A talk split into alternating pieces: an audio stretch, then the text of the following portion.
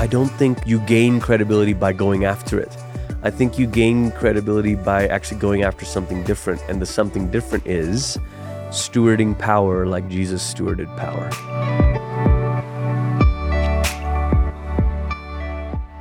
Well, hello and welcome to another episode of the Canadian Church Leaders Podcast. It's Jason here, and today I get to share a conversation I had with Glenn Packiam. Glenn is a pastor and author. He serves as the senior associate pastor at New Life Church in Colorado Springs, Colorado, and also leads their downtown campus. And he's been at that church for over 20 years. And in that time, this church that has had tons of influence across America and around the world has been through a ton. In our conversation, we talk about the very public moral failing of their lead pastor.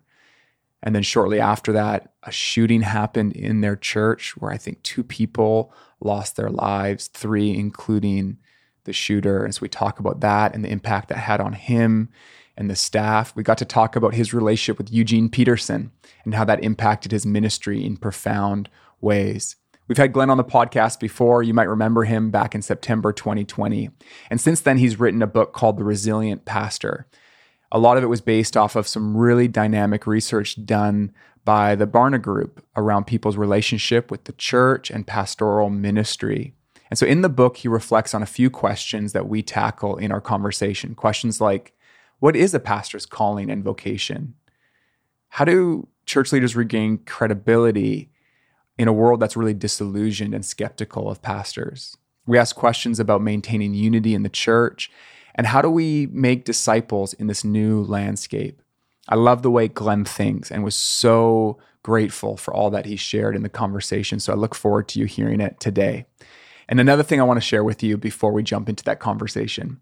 On ccln.ca, we're sharing resources and stories about God at work in the church across Canada. We feel like part of our job is to share stories and point and highlight meaningful things happening in our great country in all the different corners. And we want to use this platform to also highlight examples of churches responding creatively to some of the challenges that we're facing in the church today. And so we just posted about the work that the team is doing at Soul Sanctuary Church in Winnipeg to engage a next generation of lay leadership in meaningful ministry. This is a challenge that we're all wrestling with. How do we raise up a new generation of not just staff, but lay leaders in the church?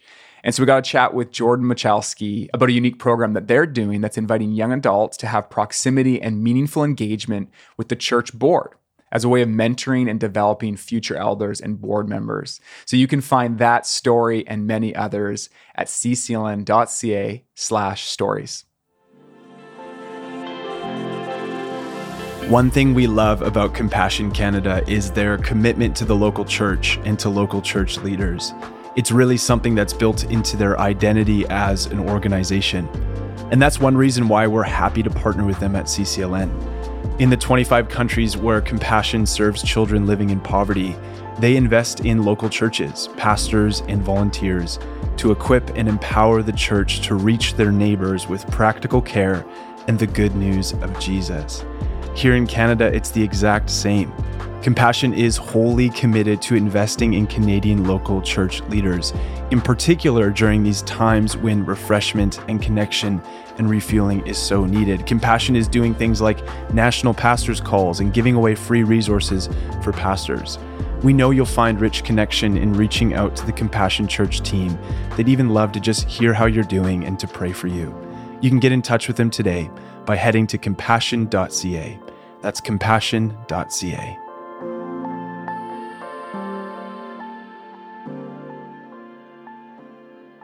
Well, Glenn, it is so fun to be back with you. I love chatting with you, and I so appreciate making time. How are you doing? Jason, so good to talk to you, man. I'm doing better now that I'm talking to you. I'm hanging in there like everyone else, but man, grateful to have this conversation today. Last time we chatted on this podcast was front end of the pandemic.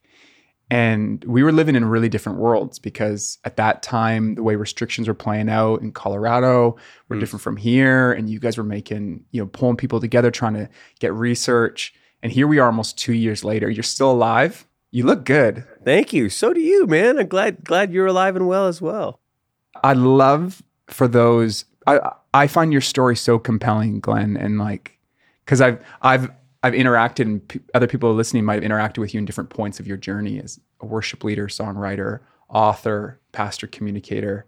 And I just love it if you could take some time to really just kind of unpack your journey in ministry that led you to where you are today. Yeah. So I don't know where you would want to start, but take us way back, because it's really, really helpful. And particularly, I want to hear about your journey at New Life. Yeah. Well, I'll take you way, way back. I'm from Malaysia. My parents, actually, my dad was raised Hindu in Malaysia. My mom was raised Anglican in Singapore. They met at the University of Singapore. And before things were going to get too serious, my mom basically said, "I'm not marrying a Hindu," and my dad converted. There's actually a lot more to the story, obviously, than just sort of, you know, dating as an evangelism strategy. Sure, but you know, I think he was compelled by this God of love versus what he had encountered in Hinduism and his family. So by the time my sister and I came along, you know, we grew up in this Christian home. Faith was slowly coming alive for my parents. So they were attending an Anglican church in Malaysia, and then a pastor or a friend invited them to this like Bible study with this Baptist pastor during the week. So they would do that. And then Sunday nights, they were trying to, you know, do this sort of spirit renewal thing that was sweeping the globe. This would have been the early 80s, you know, so they're doing that. And at the time, the church didn't know what to do with that little group. And so they asked them all to leave, actually. So we ended up going to this non-denominational, probably, as I think about it now, Pentecostal church. And that's what I grew up in. And then when I was 10, we moved to America. We moved to Portland, Oregon. What brought you guys over? My parents went to Bible college. They felt like the Lord was calling them into vocational ministry to be pastors. And so mid-career, you know, total change of stuff. My dad was in the ad agency kind of world. My mom was a teacher. And they went to Bible school. My sister and I went to the Christian school that was connected to the church there. We lived there for 3 years, and then we moved back to Malaysia. I finished out my high school years, and then I came back to the States to go to college. At Earl Roberts University in Tulsa. And then from there, that was the connection to come to New Life. So, Jason, I've actually been at New Life for 22 years. This summer, this August will be 22 years, which is crazy. I never imagined it. When I first came out here, it was to be sort of like an intern in the worship department. So I was an apprentice to the worship pastor, a guy named Ross. And I was like, "Ross, what's my job description?" He's like, "Just follow me around, you know?" So if he was doing a funeral, I was the piano player for it. You know, if he was doing a wedding, I was the piano player for it. If he was in a meeting, I would come along with him to the meeting. And in hindsight, Jason, that was like such a formative experience of 22-year-old entering into ministry like that, you know? And then 6 years in, the founding senior pastor at New Life, a guy named Ted Haggard, had a pretty public moral failure. I mean, I think most people know that story. And Ross became the interim senior pastor, and I became the interim worship pastor. And then in the summer of 2007, new senior pastor came in, a guy named Brady Boyd. And, you know, things were going well. We're trying to recover, adjust, someone from the outside. And then, you know, early December of 2007, a gunman, you know, came on our campus. And I always have to, whenever I tell this story to someone in, you know, Canada or the UK or somewhere other part of the world, I'm keenly aware that this is such a uniquely American problem, you know, the issues with guns and violence in this sort of public way. Anyway, a gunman came on the campus and took the lives of two teenage girls in the parking lot, just randomly shooting. Were you there that day? I was there. Oh, bro. In fact, my wife and I, we had just our two kids at the time. We have four now, and they were young. They were, you know, 2.5, and then like one or three and one were the ages of our girls. And my wife was in one of the offices, and I'd gone out in the parking lot to switch out some car seats, and I hear these sounds. And I'm, you know, I didn't grow up around this stuff, so I didn't know what the sounds were. And eventually I was like, those are gunshots. And then people were running out of the building. And I was thinking, where's my wife? Where are my daughters? And I got in my car, just froze. Like, do I drive away? Do I wait? What do I run in the building? People were telling me you can't go in. Anyway, the gunman ended up, you know, being apprehended by an off-duty security officer, and he ended up, you know, taking his own life. And I found out that my wife and our daughters were hiding under a desk in one of the offices, just waiting. And then they bolted out when they when they heard like a break in the gunfire, which, you know, we now know was when he had taken his life, they ran out the hallway door. And so anyway, obviously very, very tragic and traumatic time. Yeah. How long had Brady been there? Yeah, 100 days. Point? I mean, like 100 days. Like really. I mean, this is what's so crazy about it is it's just it's the most tragic thing possible, and it's tragedy on tragedy. So this is a hurting church, grieving, in leadership transition, and now, like, when I think about that, and New Life is a large church for people that don't know. Like, you know, we're thousands of people are gathering, but now there's this fear dynamic added to. I don't know if there's any more you can add to that, but like, I just, when I hear that story, it's the tragedy of the loss. That's first wave. Yes. But then this element of fear in the room, and there's parts of the global church that they experience fear. That's right. That's but we don't experience that here typically, but yeah, I don't know if there's anything you can add to add texture to that experience. You're so right, Jason, in naming some of those layers, because there's, in some ways, there is the betrayal of the scandal. Then there's the transition. Okay, who's this new person? Then there's another tragedy of loss of life, and then there's fear. All of those secondary losses, the loss of safety, the loss of, you know, and New Life, along, I think it was the generosity of other churches in the city as well, who kind of provided for some counselors to come in and meet with our staff, which was such an incredible gift. But the report back from the counselors was that so many of the staff people didn't want to talk about the shooting. They actually wanted to process the scandal and the betrayal. Oh, so wow. It's interesting. Yeah, it's sometimes, and I wonder about this with the pandemic and the stuff we're living through now, is will we emerge from this and start seeing counselors? And I hope that we do. If we don't, if pastors aren't already, you know, see a therapist, see someone that you can, you know, who's off the grid from you. But I wonder sometimes the presenting trauma is not the actual thing that takes the most toll on us. That might have been, it might just reopen an older wound, like it was for us. We were talking about something that happened a year and a half prior, or 13 months was when the shooting happened. But by the time we were seeing a counselor, you know, it was the following spring. So the scandal had been removed from us by about 18 months. And that's the thing that people had left unprocessed. Wow. Because there's a kind of like, we just got to, grit our teeth and lead the church. Like so many pastors are doing right now. Like, we just got to make it through. Well, when the adrenaline flushes from our system and it's all over, what are the wounds left unprocessed? You know? Glenn, we're going through in the Canadian church a pretty public pastor who's well known, there's been another scandal, and it's just, I just almost wanted just to name that because I'm just aware that for a lot of people listening, it's like, it's raising questions like, can anybody make it? Yeah. Like, how does this happen? And there's hurt and there's pain. There's questions about the models of church. Like, so there's just a lot. I just wanted to name that. Yeah. This is something that we're processing in real time. I'm aware, Jason, and it is sad. And it's always shaking because we want to say, you know, who can we actually trust? And then we want to say, is it systems or models that contribute to it? And I will say, when we went through that, you know, so it's 2006 and the shooting in 2007, 2008, and then 2009, I think it was. 2009, I went on my first ever kind of mini sabbatical. Brady was given every full-time staff, you know, some extended time. So it was, you know, 6 weeks, but I'd never had more than one Sunday off, you know, in a row, like so many pastors.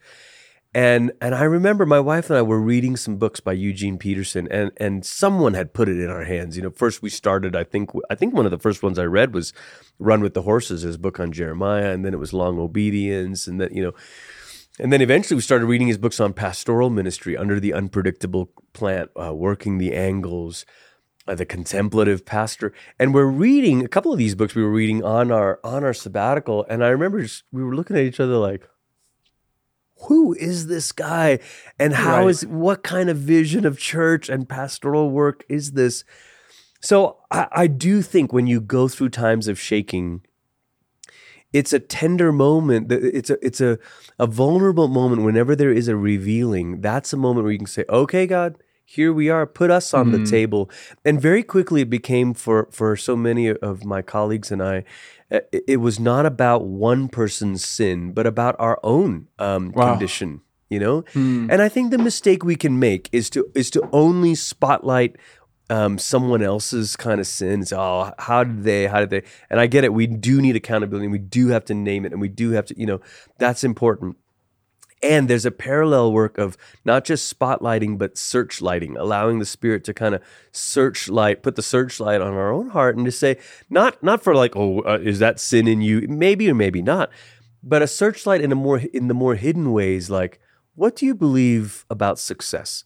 What do you believe about value and significance? What do you believe about your own life? And for me, I was...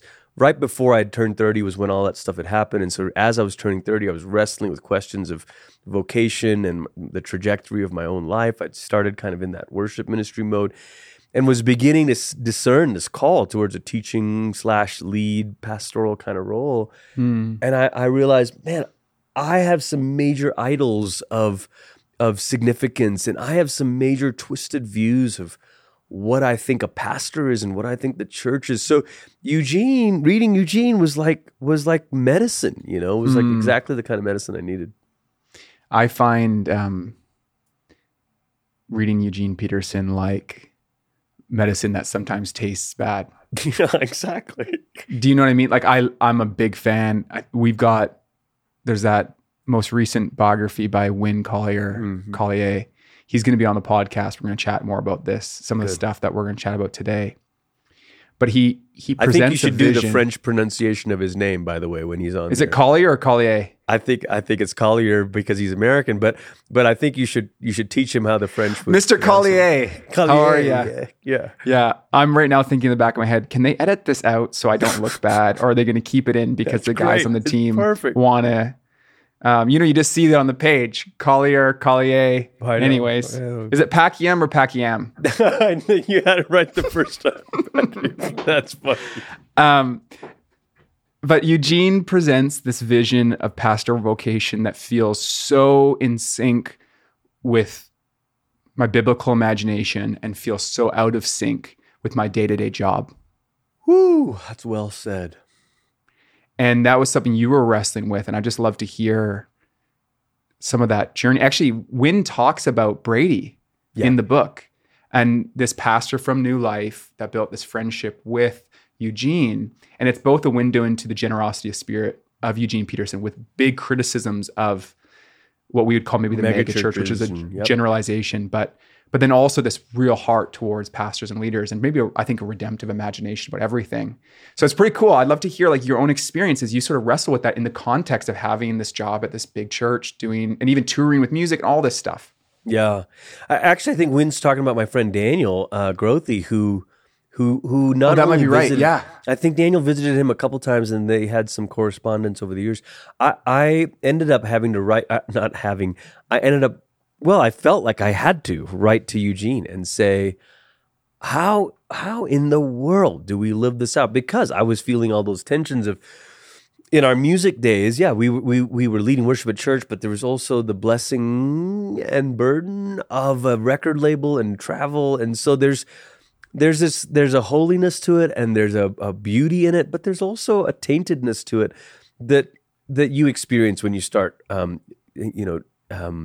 getting around the conference world or quote unquote concerts. It's a weird thing, especially in America.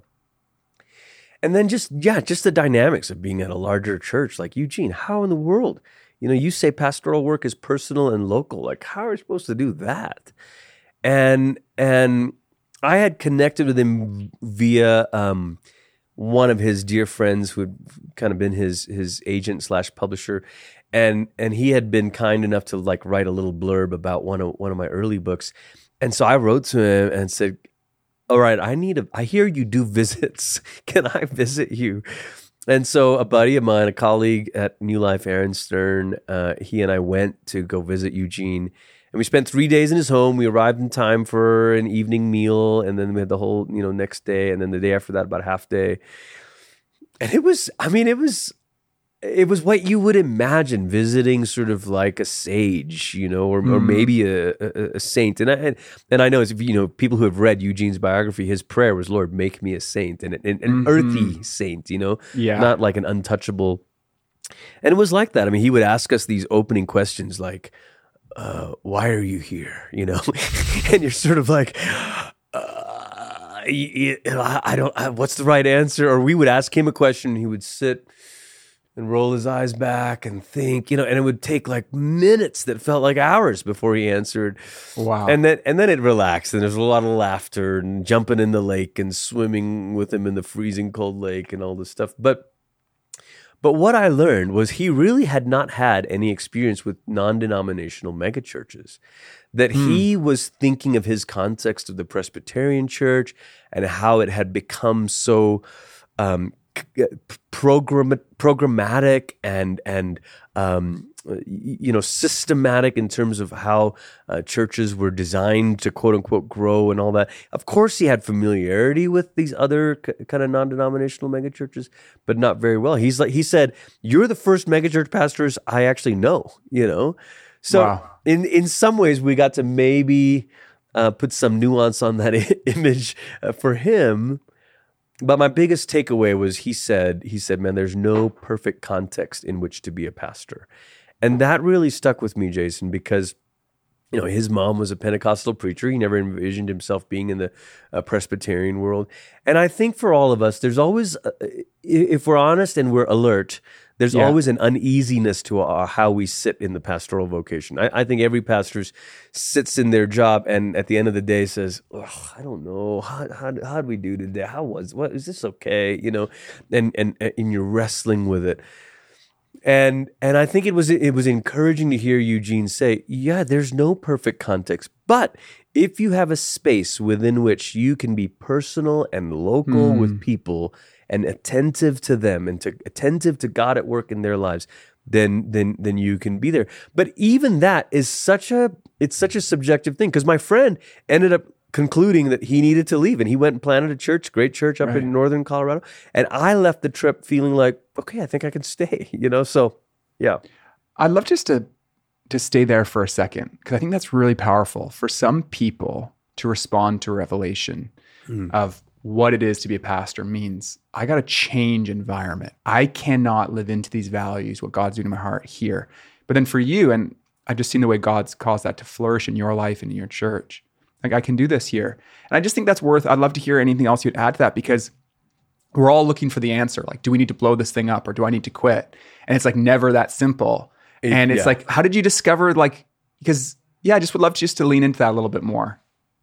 It's such a great question, Jason, because we would like an easy answer. Like, megachurch is bad, house church is good, or you know, whatever. It used to be in the previous era, denominations bad, non-denominational good, or, you know, and it's just never that simple. And I think part of the reason it's not that simple is because the nature of Jesus's calling to us is deeply personal, and is first and foremost, it's a call of intimacy. So I think of Peter, you know, at the end of John's gospel, John 21, Jesus is renewing his call to Peter, and he says, Peter, do you love me?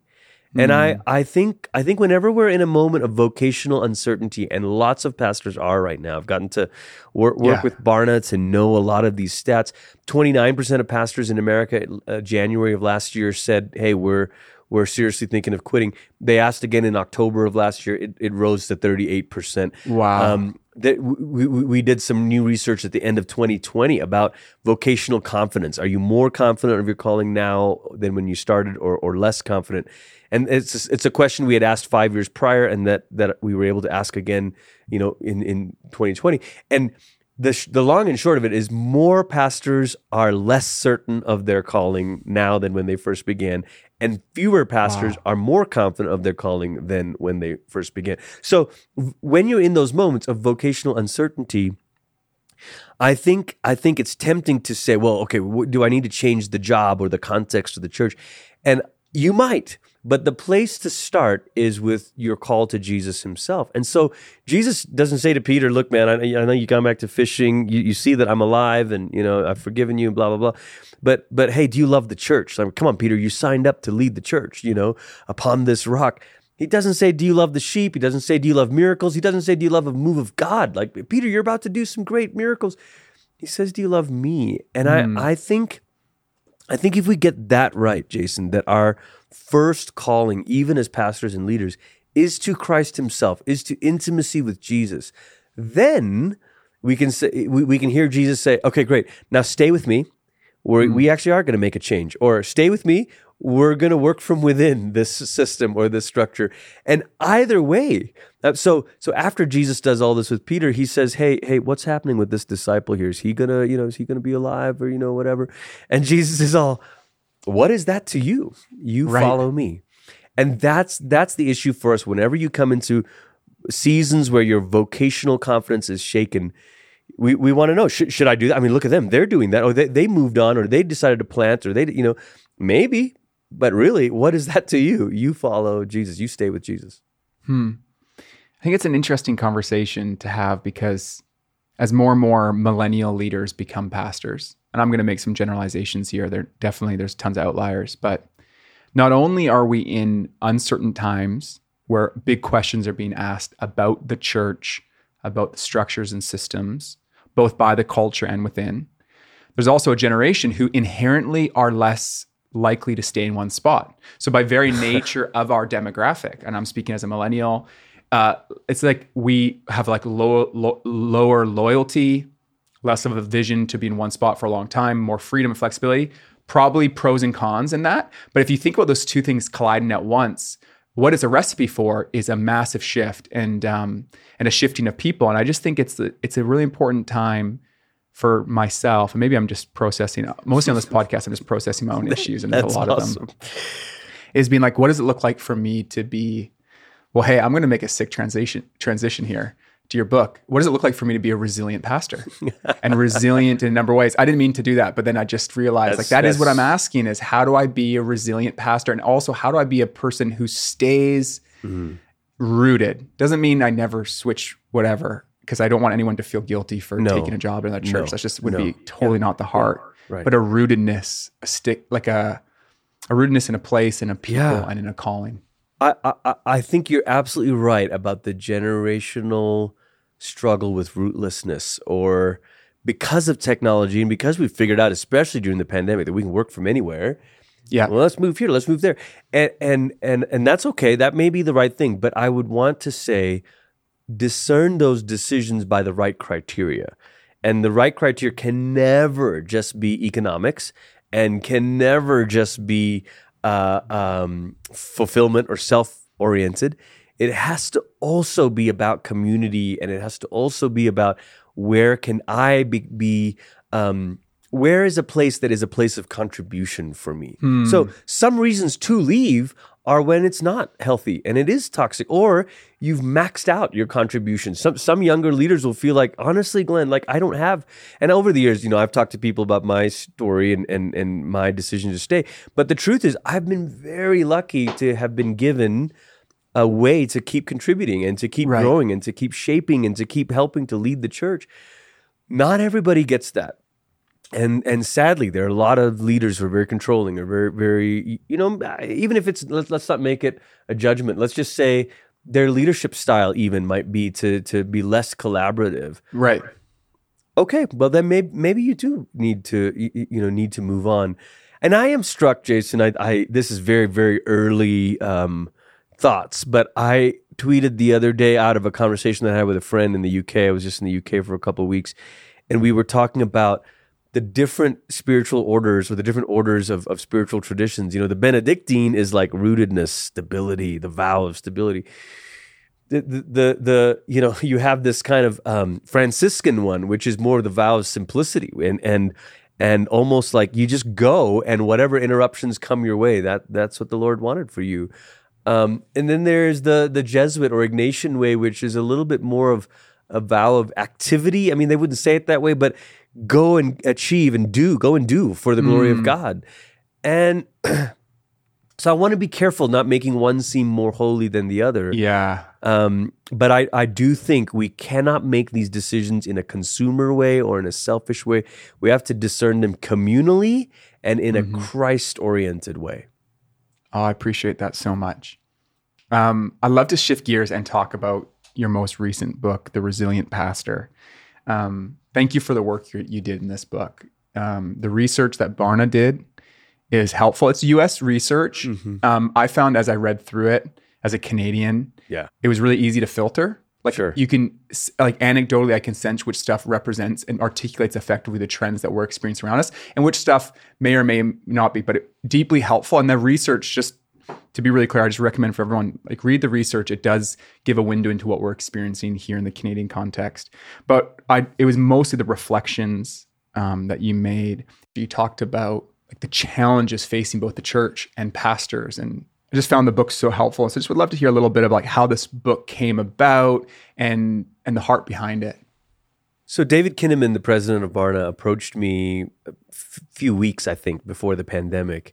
Of course, we didn't know what was around the corner. And he said, would you like to partner with us to write a book about the challenges facing pastors in a changing world? And I was honored and excited about it because I thought, man, this is great. The idea of pairing situational analysis with theological reflection is a model that I had learned in my doctoral work in the UK. And I got excited about it. And so I went to work sort of outlining, you know, what I thought maybe these 8 challenges, some of them might be particular, but others of them, the majority of them of the 8 are kind of evergreen, you know, throughout church history. Yeah. And then the pandemic broke out and adjusted that list a little bit. And I thought, man, this is all of a sudden, you know, one, I felt like the Lord tricked me into saying yes to a project that now had more weight than I realized. But also, you know, in a sober way, felt like this could be for such a time as this sort of thing. And so I got to work with their research team to design questions that went out to pastors in the U.S., in the fall of 2020, and then some general population questions that went out to, you know, in the U.S. But I then followed it up with focus groups that I led with pastors in Canada and the U.S. and in the U.K. And in the book, all their names are changed and all that. But I just wanted to here's what we're hearing back via the survey instruments and that kind of research. But what about your stories and what about your context? A little more, you know, qualitative research. But even that, you know, that is maybe you call that part of the book the insight. But my goal was to pair insight with wisdom, and you know, insight plus wisdom. And if that you know, the data, the research, the insight is maybe 10, 15% of each chapter, 20% at the most. The wisdom I'm culling, not it's not wisdom I have to give. That wouldn't be a very good book. But the wisdom I'm trying to cull wisdom from the scriptures, but really also from church history. I don't know, Jason, if you heard, you know, people kept referring to, you know, this is an unprecedented time and never before and hardest time for pastors ever. And look, the unprecedented thing, I had some fun with that because of the way history works. It's technically all unprecedented, you know? Yeah. But and of course, in another sense, I know what they're saying. It's in recent memory and in recent generations, whatever. But man, when you look farther back in church history, there's some really dark days where church leaders are being executed. And so when you look back historically, and then when you look, and you alluded to this, when you look globally, the church has been through some, or is going through some really difficult times. We think of Christians and church leaders in Ukraine right now. So obviously, the goal was to say, all right, you are feeling these challenges, but how can we find wisdom from our wider family, the family that goes all the way back in church history and the family that spans the globe? And so the 8 challenges were divided into 2 categories, 4 for the pastor and 4 for the church. I'll just name them real quick and then hit me with them. I love it, by the way, the format, and I'm not just trying to be nice, like the format of these challenges, what it did is, I'm always so grateful when someone puts language to something that I feel vaguely and I'm like grabbing at, but you brought language to something like, I think everyone, when you hear this and even as you read the book, I really hope you do. And it's a resource because you've unpacked and you've included so many other voices, some Canadian voices as well. Our boy Ken Shigematsu here in Vancouver. Right. Shout out Ken. But you've put language to real challenges we're facing as pastors individually and then church broadly. And so just thank you so much for that articulation. But yeah, walk us through, give us the overview of those. Well, it's very kind of you, Jason. So the four challenges for the pastor, the first is the challenge of vocation, which we've already been talking about today. You know, like what is a pastor called to do and to be? And then secondly, the challenge of spirituality. How does her own soul get renewed as she's trying to lead others? And then the challenge of relationships. How is the pastor supposed to actually have meaningful connection with others? Because our work has the veneer of intimacy, but does it? Do we really have good relationships? And then fourthly, the challenge of credibility. What is the world around us? What is the church even, I think, of the pastor? And then the four challenges facing the church are the challenge of worship. Why do we gather together? Of course, that became a huge question during the pandemic. The challenge of formation. How do we actually make disciples? The challenge of unity. How do we fight for and preserve unity? I don't know how it was in Canada, but I think everybody around the world was watching the silly divisions in the U.S. about every little thing. And then the challenge of mission. What is our actual mission in the world? So those were the eight challenges that form kind of the heart or the bulk of the book. There's an introductory chapter that lays the cultural landscape of the shifts in Western cultures, Western countries. And then there's some closing bits about hope for the future. I would love to go into each one with you, but I don't think we've booked enough time on your calendar to do it.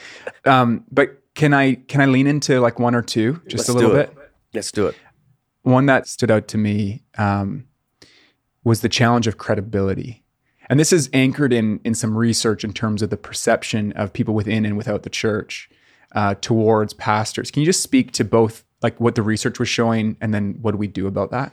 Well, it's interesting because when we ask people, is a pastor a trustworthy source of wisdom? The general population, you're like, 50-50, whatever. But when you separate out like Christians versus non-Christians, you kind of get this real glimpse because you had 4% of non-Christian adults saying, only 4% saying yes, definitely, which of course that makes sense. Like, why would they say a pastor is a trustworthy source of wisdom? But then 18% said yes, somewhat. So we're talking about 22% total that kind of say, yeah, a pastor's a trustworthy source of wisdom. But then when you look at Christians, this is where it gets a little shady here, Jason, is only 31% of Christians said yes, definitely. And an additional 40% said yes, somewhat. And you put it together, that's 71% of Christians who say a pastor is at least somewhat a trustworthy source of wisdom, which means 29% don't. So on any given Sunday or whenever you do your services, I feel like, that's right. There's a third of the people sitting out there listening. I feel that when I'm preaching. I feel the like... They're listening to you and they're like... Maybe he's right. So yeah, they're Googling things right as you're speaking. Yeah. Oh man. So what do we do about this? It would be tempting to kind of say, all right, how do we regain credibility? And I'm not sure it works like that. I think it's a byproduct, not a goal. I don't think you gain credibility by going after it. I think you gain credibility by actually going after something different. And the something different is stewarding power like Jesus stewarded power. So that's why, honestly, Jason, I'm heavy-hearted about this because you've referenced some of the scandals and different things. And we've seen it. Obviously, one of the big podcasts that made it, took everyone's attention was the rise and fall of Mars Hill. So I think my first response to a statistic like this about credibility is to say, God have mercy on us. What have we done to misuse the power or misuse the trust that people have had in us? And maybe it's like, okay, hey, come on, Glenn, I'm not so-and-so and I didn't do that. It's true. And yet, anytime there is this sort of skittishness or lack of trust, I want to say, maybe there's a holy invitation here to say, again, it's that spotlight versus searchlight thing. It's a holy invitation to say, how am I using power, Lord? Am I stewarding this well? And in the book, in that chapter, I reflect on King Saul, and I won't give the mini sermon on that here, but you see three ways that Saul sort of misuses his authority. And of course, our answer is to remember that our authority doesn't come from how large our churches are or how big our social media platform is or our education. I mean, all of the things in the last couple hundred years in the West that we have kind of used to bolster our authority. I can speak to you because I'm the Reverend Doctor, and I've got that in my Twitter handle, or I can speak to you because I built this large church, or I can speak, I can speak to you because I have thousands of Instagram followers. That's not actually the source of our authority. The source of our authority is Jesus, which means the shape of our authority needs to look like Jesus's. And so my response to this is to say, John 13, Jesus, when he knew that the Father had entrusted everything into his hands, and he loved them. He took off his outer garment and began to wash their feet. And maybe this is the sober invitation that we need to say, how can I steward my spiritual influence, my power? How do I name it? And how do I use it in order to wash people's feet? Wow. You mentioned earlier, you gave some commentary when you mentioned unity. You said, I wonder what it's like in Canada. The last 4 or 5 months have been brutal for the church in Canada in terms of unity. Anyone listening doesn't need the explanation, but it's like what I think the U.S. context, again, generalizing, experienced maybe 12 months before us. We're experiencing our own version of it, political disunity. And this isn't always the case, but literally churches in the last 6 months that have gone through multiple splits even over political issues, mandates, and other things. So we're feeling it. And just to anyone listening, I just want you to know, you're not alone. If you're in despair, you're discouraged, you're heartbroken, you're not alone. And we're feeling that, and we're praying with you. We love your reflections, Glenn, on what do we do as pastors in this time where we experience cultural disunity in the world, but it's also breaking into and breaking up the church. The unity of the church is such an important part of the gospel itself. I've been so influenced, as you have, Jason, by people like Tom Wright, who talk about the gospel as this people who've been set right, who then join the work of setting things right in the world. But part of how we participate in that work of setting things right in the world is our own embodiment as a community of people that have been fit together, that a community that people should scratch their heads and say, how did these people all end up together? And the only answer should be Jesus, And so when we divide because of ethnicity or economics or politics, we are blaspheming the gospel. We are bringing shame to the gospel. Because the gospel is announcing to the world, is supposed to be an announcement to the world that in Jesus there is neither slave nor free, Jew nor Greek, male nor female.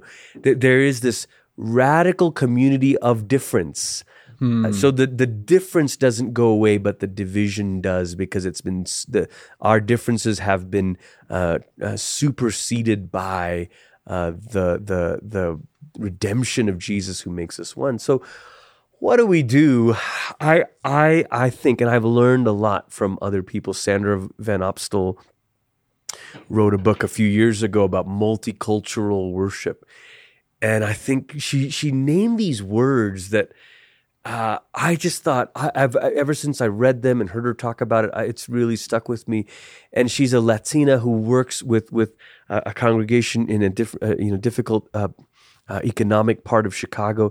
And she says, look, we have to have some movements. And she describes this movement of, you start with hospitality, where you are welcoming to people who are other than you or different than you. The biblical Greek word for hospitality, literally, right? Welcoming the love of the stranger, the person who is to you strange, but just because they're not you.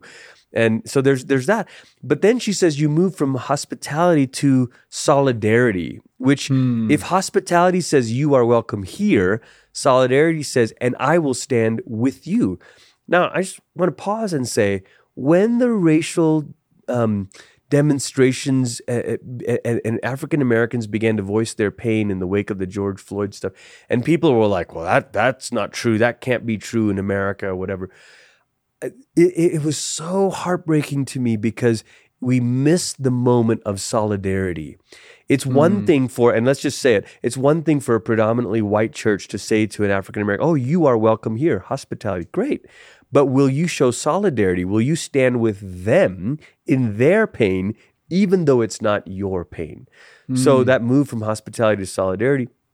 And then she talks about the third move is from solidarity to mutuality, where it's not patronage, it's not me helping you or you help, you know, it's, there's a genuine mutuality here. And Jason, those are great concepts. I still know that fleshing this out is messy, it's painful, it's costly.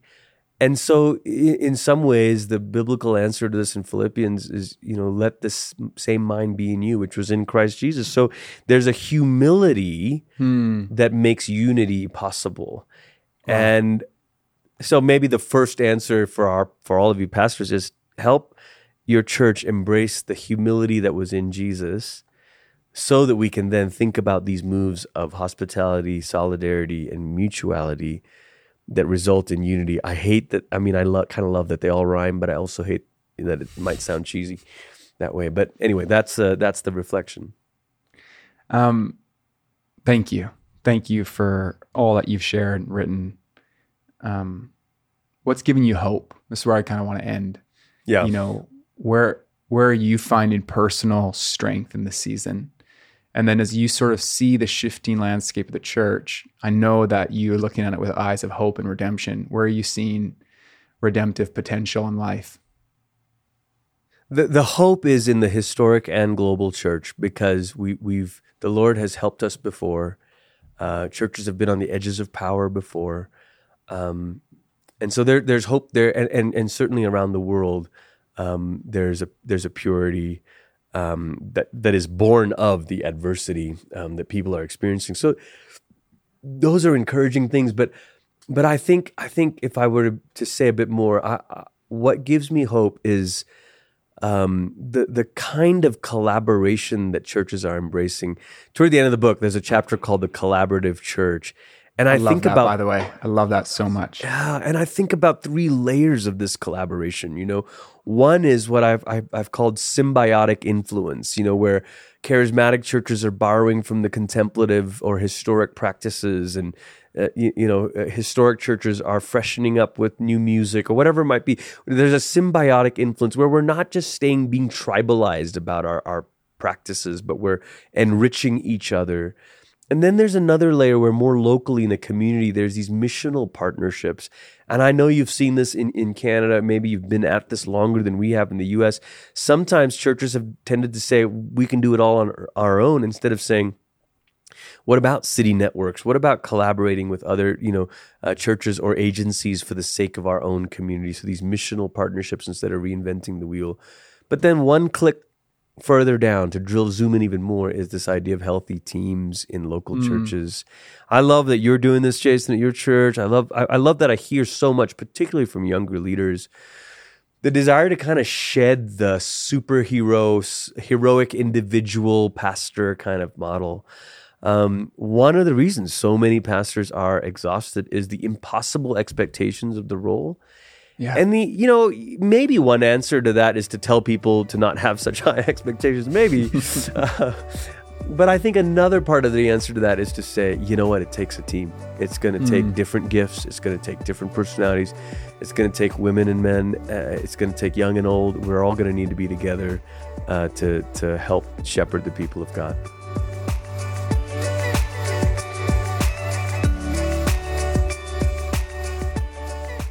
Well, I want to say a huge thanks again to Glenn for making time to be with us today. I love the work he's done in The Resilient Pastor. And if you want to find that book or any other resources we talked about, you can find that in the podcast description or on ccln.ca.